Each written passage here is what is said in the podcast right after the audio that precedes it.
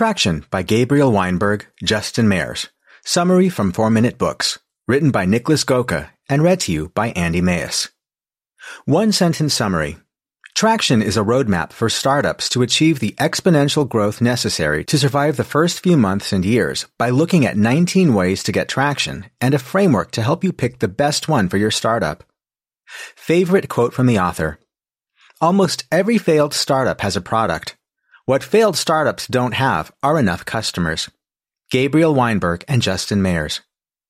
So far, I'd only known about one of the two authors of Traction, Justin Mares, from Nat Eliason's and his Programming for Marketers course. Now I found out that their book is on Blinkist, so I thought I'd take a look. Traction is what makes sure that your car's horsepower actually translates to the asphalt and pushes your car forward. Without it, all you create is smoke, admittedly cool drifts and rubber marks on the road. For a startup, the situation isn't much different.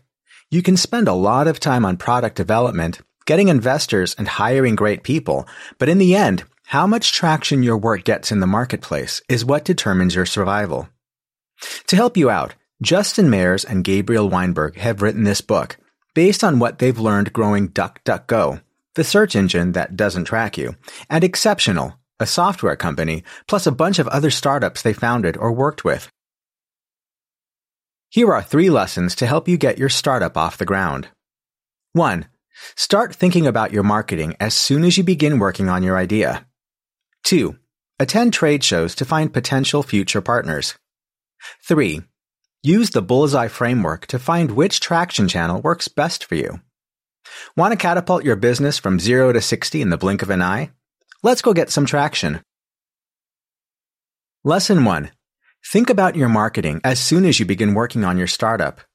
The number one mistake I keep seeing people make when trying to start a business is to not start marketing instantly. Every time a friend tells me, I'm building this thing, I ask, have you started marketing yet? 99% of the time, the answer is, nah, I want to get something out first. As a result, most of my friends end up emerging from their startup lab with a fully cooked product, but no one who wants to buy it. Imagine a guy trying to sell newspapers on the street going, Who wants this? That's frustrating. So every time I get that answer, I tell them, You have to start marketing now, or otherwise you'll fall flat on your face. People rarely listen, but if they do, they usually end up thanking me. I'm sure Justin and Gabriel have had plenty of the same conversations. They suggest you should split your time 50-50 between product development and getting traction. Of course, when you start out, you're happy if you can get a few dozen people to follow your work. You can always reach those. But the traction metric changes over time, and eventually, you'll have to get people by the thousands to buy your stuff to succeed. Devoting lots of time to your marketing early on will allow you to test strategies until you find the right one.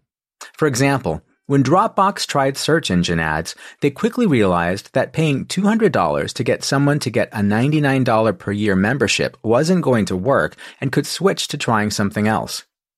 Oh, and don't be afraid to share updates before you're ready to launch. Marketo started blogging long before they had something to launch, so when they did, 14,000 people were already waiting to buy. Lesson 2.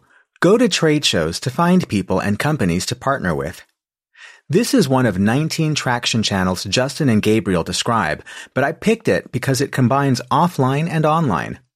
No matter what industry you're in, there are always trade shows and events not too far away, and there's always someone there who could change your life and business.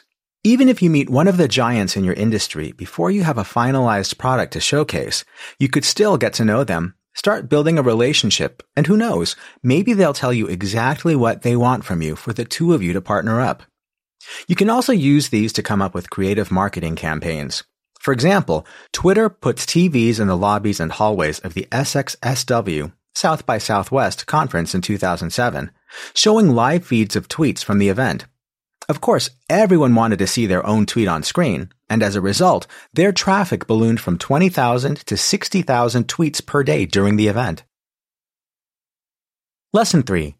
Use the Bullseye framework to find which traction channel works best for you.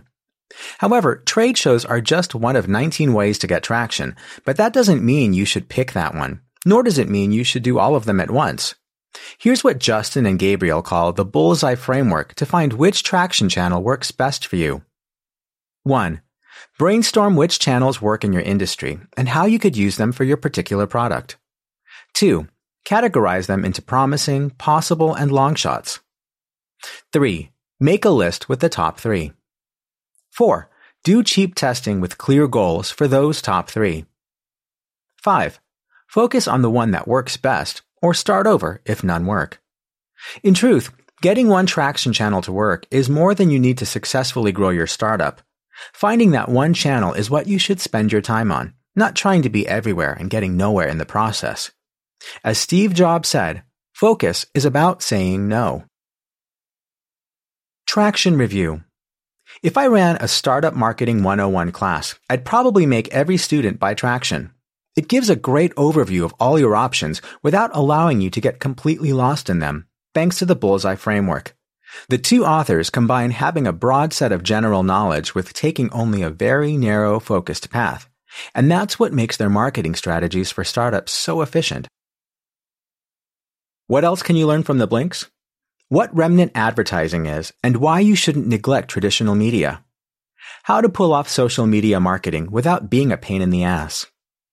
The difference between SEO and SEM and what both of those mean. What the best sales channel for high priced products is. Why your traction channels change over time. The critical path of actions to stay focused on the right stuff. Who would I recommend the traction summary to? The 22 year old with an idea for a roommate matching service for college dorms. The 39 year old who just remembered his past two failed startups and how too little marketing was the problem. And anyone who wants to get into online marketing.